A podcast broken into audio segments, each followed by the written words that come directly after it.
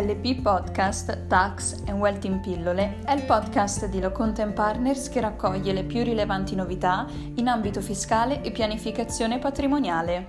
Benvenuti nella puntata numero 100 dedicata al super bonus 110%.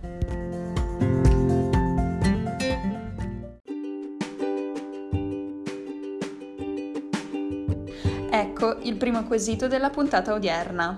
Un'associazione costituita in forma di impresa sociale ai sensi del decreto legislativo 112 del 2017 può accedere al super bonus 110? La risposta è affermativa con le precisazioni che seguono.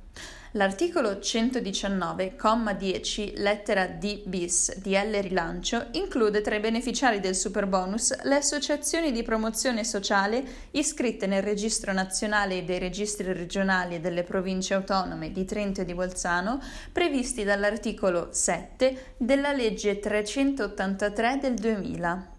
Tale disposizione, a sua volta, dispone che possono essere iscritte nel registro le associazioni di promozione sociale a carattere nazionale in possesso dei requisiti di cui all'articolo 2 della legge 383 del 2000, quindi le associazioni riconosciute e non riconosciute, i movimenti, i gruppi e i loro coordinamenti o federazioni costituiti al fine di svolgere attività di utilità sociale a favore di associati o di terzi, senza finalità di lucro e nel pieno rispetto della libertà e dignità degli associati.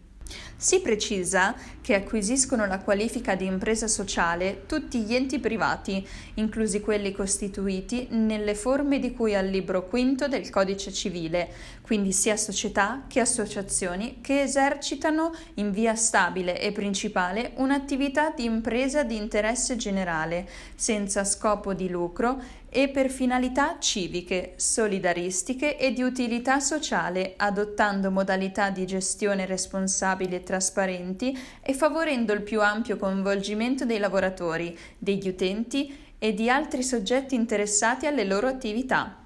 Ne segue che vi è una parziale sovrapposizione tra la disciplina dell'impresa sociale e quella delle associazioni di promozione sociale.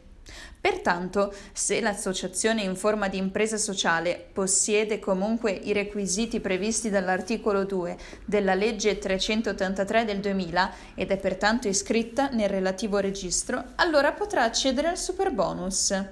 In caso contrario, non potrà accedere. Infine, si ricorda che rispetto agli interventi agevolabili posti in essere dai soggetti indicati alla lettera D bis del comma 9, articolo 119 citato, il beneficio spetta per tutti gli interventi agevolabili, indipendentemente dalla categoria catastale e dalla destinazione dell'immobile oggetto degli interventi medesimi, ferma restando la necessità che gli interventi ammessi al superbonus siano effettuati sull'intero edificio o sulle singole unità immobiliari. Passiamo al secondo quesito. L'intervento prevede la demolizione e ricostruzione di tre ruderi, di proprietà di tre soggetti diversi, sui quali si procederà, inoltre, con interventi di riduzione del rischio sismico e conseguente costituzione di un condominio.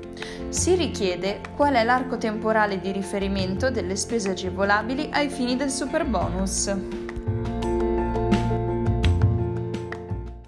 L'articolo 119 del DL Rilancio, come modificato e integrato a mano dalla legge di bilancio per il 2021, prevede, per quanto di interesse nella fattispecie, che per gli interventi di riduzione del rischio sismico, sisma bonus, cui ai commi da 1 bis a 1 septis dell'articolo 16 DL 63 del 2013, l'aliquota delle detrazioni spettanti è elevata al 110% per le spese sostenute dal 1 luglio 2020 al 30 giugno 2022.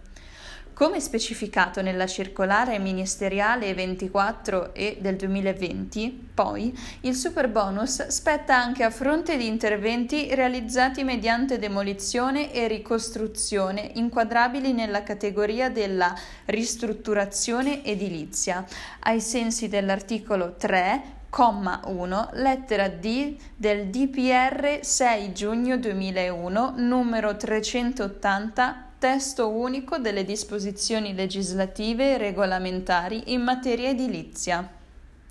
Infine, il comma 8 bis dell'articolo 119 citato precisa che per gli interventi effettuati da condomini e persone fisiche al di fuori dell'esercizio di attività di impresa, arte o professione su edifici composti da due a quattro unità immobiliari distintamente accatastate, anche se posseduti da un unico proprietario o in comproprietà da più persone fisiche, Qualora alla data del 30 giugno 2022 siano stati effettuati i lavori per almeno il 60% dell'intervento complessivo, la detrazione del 110% spetta anche per le spese sostenute entro il 31 dicembre 2022.